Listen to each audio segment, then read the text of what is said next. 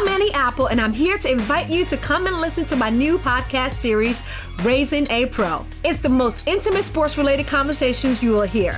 Each week, we explore the journeys of some of your favorite NFL players through the eyes of those that know them best. From Joe Burrow, DeAndre Hopkins, Myles Garrett, Ezekiel Elliott, Nick and Joey Bosa, just to name a few. With exclusive insights and information, we leave no stone unturned. Subscribe now to Raising a Pro on your favorite podcast app.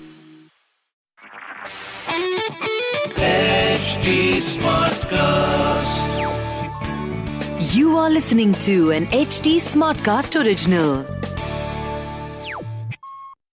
आइए मैं राना सफ़ी आपको ले चलती हूँ इतिहास की अनदेखी गलियों में मेरे पॉडकास्ट अनजाने रास्ते के जरिए।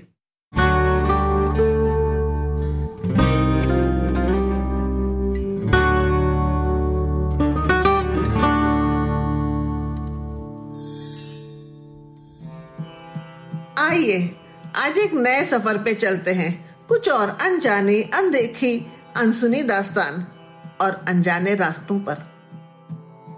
न सिकंदर है, न दारा है, न कैसर है, न जाम, बेमहल खाक में है कसर बनाने वाले। जो बड़े बड़े पुराने जमाने के बादशाह थे, चाहे वो सिकंदर हो, अलेक्जेंडर, दारा या दरायस, कैसर या सीजर या जाम, जमशेद, जो पुराने ज़माने के बहुत बड़े, बहुत मशहूर बादशाह थे, वो तब सब खाक में पड़े हुए हैं। बड़े बड़े महल उन्होंने बनाए थे। उन महलों की कुछ निशानियां हैं जिनको मैं आप तक पहुंचाना चाह रही हूं। तो आज चलते हैं फिरोज शाह तुगलक के महल, यानी कि फिरोज शाह कोटला। ये उन दिनों की बात है जब मैं नई नई दिल्ली में आई थी। मैंने अपने ड्राइवर से कहा, मुझको फिरोज शाह कोटला ले चलो। उसने मुझे पहुंचा दिया। मैंने देखा कि यहाँ पे तो भाई नई नई दीवारें हैं, नई बिल्डिंग्स हैं। मैंने कहा ये कौन सी जगह है? कहला मैडम आपने यही तो कहा था, ये वही जगह है जहाँ पे अनिल कुंबले ने 10 विकेट लिए थे। अब क्रिकेट की शौकीन तो मैं भी हूँ, लेकिन इस हद तक नहीं कि मैं ज़ियारत करने क्रिकेट मैदान पहुँच जाऊँ। मैंने कहा नहीं भाई, ये नहीं देखना है मुझे, मुझे तो यहाँ पे एक पुराना किला है उसको देखना है। कहने लगा अच्छा, यहाँ कोई पुराना किला भी है? मैंने कहा हाँ है भाई, ले चलो मुझे उस तक। तो बहादुर शाह मार्ग जो है उसी से एक सड़क अंदर जाती है। तो फिर खैर मैं वहाँ पहुँची। आपको शायद पता ही होगा कि दिल्ली में कई शहर हैं, शहर दर शहर, जो अलग अलग राजा ने बनवाए, जिसमें से सबसे पहला शहर है लाल कोट, आज का मेहरौली, जहाँ से राजपूत और फिर उसके बाद दिल्ली सुल्तानों ने शासन किया। फिर अलाउद्दीन ने सिरी बनवाया और गयासुद्दीन तुगलक ने तुगलकाबाद। चौथा शहर मोहम्मद बिन तुगलक ने बसाया जहाँपनाह के नाम से, जहाँ आज का मालविया नगर और उसके आसपास के इलाके हैं। फिर 1351 में फिरोज शाह तुगलक तक नशीन हुए। उन्हें इमारतें बनवाने का और उनकी मरम्मत करने का बहुत शौक़ था। कुतुब मीनार की भी उन्होंने मरम्मत कराई। सूरज कुंड, जहाँ पे आजकल बहुत बड़ा मेला लगता है, वो तोमर बादशाहों ने बनाया था, वहाँ पे एक सूरज मंदिर, उसकी भी उन्होंने मरम्मत कराई। 1354 में उन्होंने एक नए शहर की नींव डाली जो यमुना नदी के किनारे था। ये दिल्ली का पहला शहर था जो दरिया के किनारे था, और इससे आप अंदाज़ा लगा सकते हैं कि अब आबादी बढ़ गई थी तो पानी की ज़रूरतें बढ़ गई थी। तो पानी कहाँ मिलेगा? दरिया के पास। इस शहर का नाम फिरोजाबाद रखा गया और इसमें एक किला बनवाया जिसको हम आज फिरोज शाह कोटला के नाम से जानते हैं, और जिसमें बहादुर शाह मार्ग से एक छोटी सी सड़क अंदर जाती है। इसको पहले कुश्के फिरोज़ाबाद यानी फिरोज़ाबाद का किला कहते थे, लेकिन बाद में ये फिरोज शाह कोटला के नाम से मशहूर हो गया। कुश्क फारसी में बहुत बड़े किले को कहते हैं और कोटला हिंदी में एक छोटे से किले को कहते हैं। और जब इसका नाम कोटला पड़ा तब तक शाहजहानाबाद में बहुत बड़ा किला बन चुका था जिसको हम आज लाल किला कहते हैं। यहाँ अब सिर्फ खंडर ही बचे हैं, क्योंकि जैसे कि पुराने ज़माने का दस्तूर था नए शहर को बनाने के लिए पुराने शहर की इमारतों से पत्थर लाए जाते थे। जब फिरोजाबाद बना तो सिरी के पत्थर इस्तेमाल हुए। जब शाहजहानाबाद बना, जो दिल्ली का 7वां शहर है, तो फिरोजाबाद के पत्थर इस्तेमाल हुए। हम इसको रिसाइकलिंग भी कहते हैं, लेकिन इन खंडरों की तो शान ही कुछ अलग है और मेरा दिल तो इन खंडरों में बसता है। यहाँ का एक एक पत्थर अपनी दास्तान सुनाता है।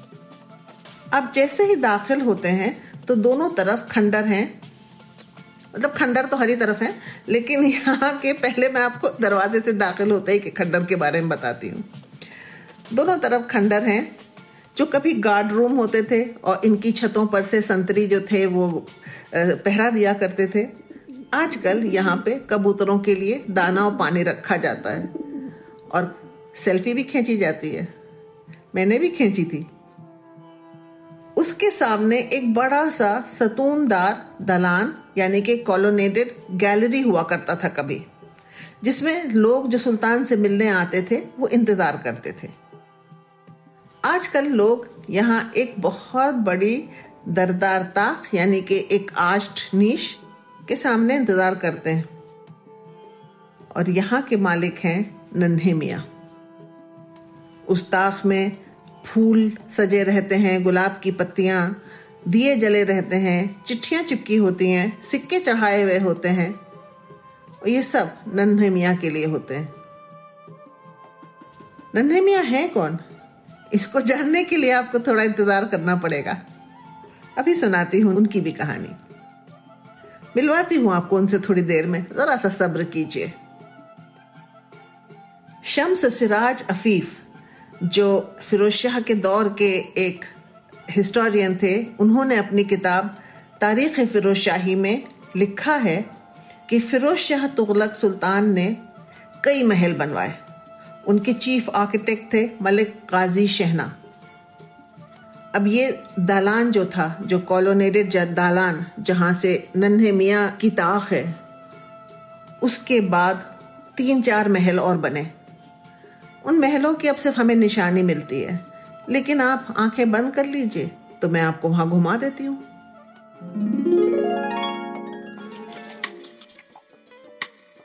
सबसे पहला महल था महल-ए-सहन-ए-गीली। गीली कहते हैं क्ले को, मिट्टी जिससे कुम्हार जो है वो घड़े बनाता है, चिकनी मिट्टी। तो शायद ये सहन या कोटियार या आंगन गीली मिट्टी का होगा। इसको महले अंगूर भी कहते हैं।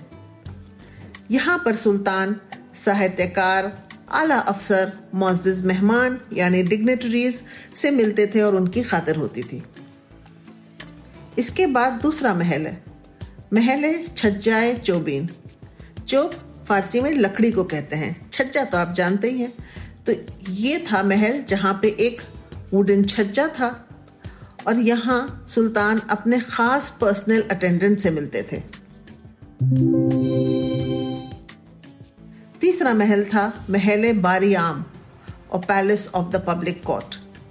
इसको सहन-ए-मियानगी यानी के सेंट्रल क्वाड्रेंगल भी कहते थे।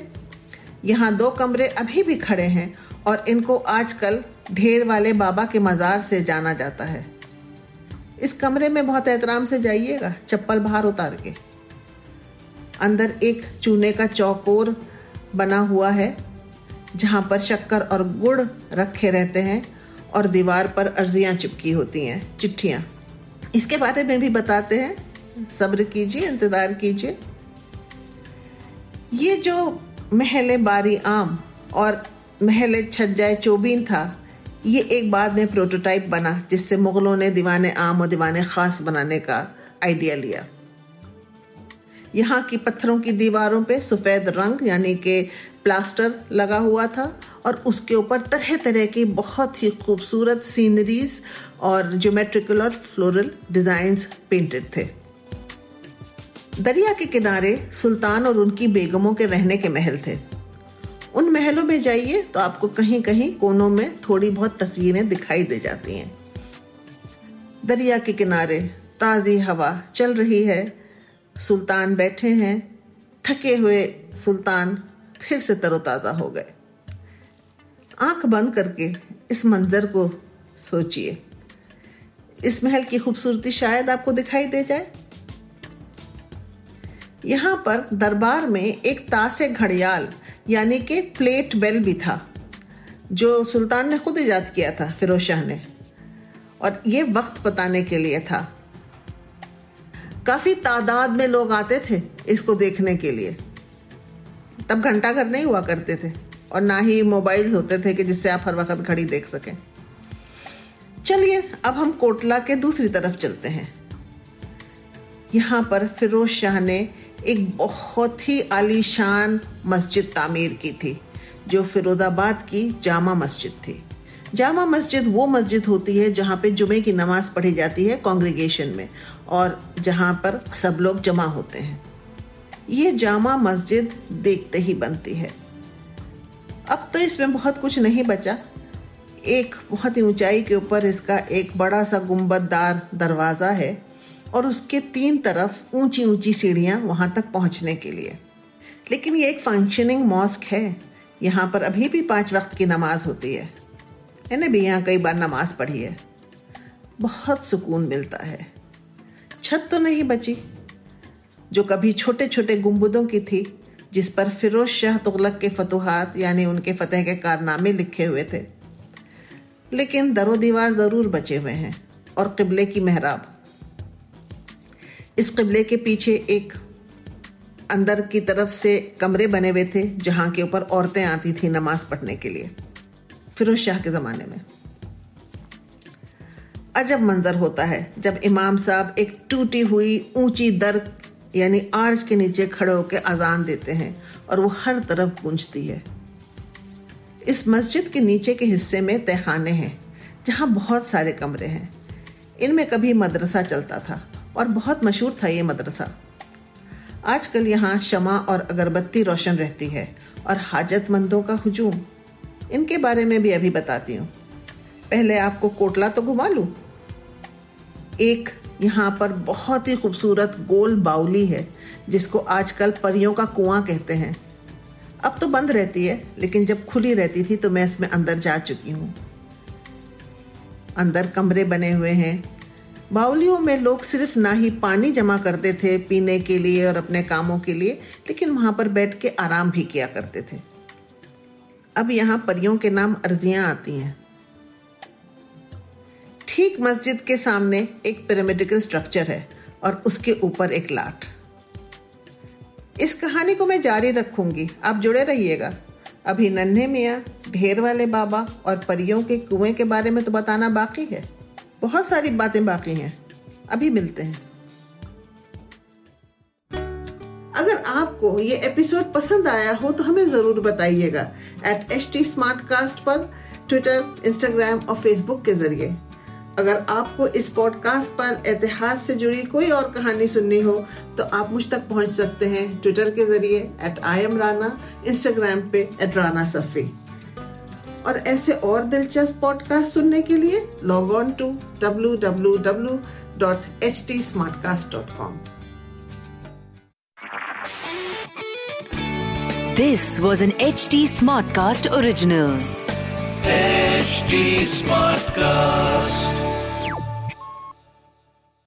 I'm Annie Apple, and I'm here to invite you to come and listen to my new podcast series, Raising a Pro. It's the most intimate sports-related conversations you will hear. Each week, we explore the journeys of some of your favorite NFL players through the eyes of those that know them best. From Joe Burrow, DeAndre Hopkins, Myles Garrett, Ezekiel Elliott, Nick and Joey Bosa, just to name a few. With exclusive insights and information, we leave no stone unturned. Subscribe now to Raising a Pro on your favorite podcast app.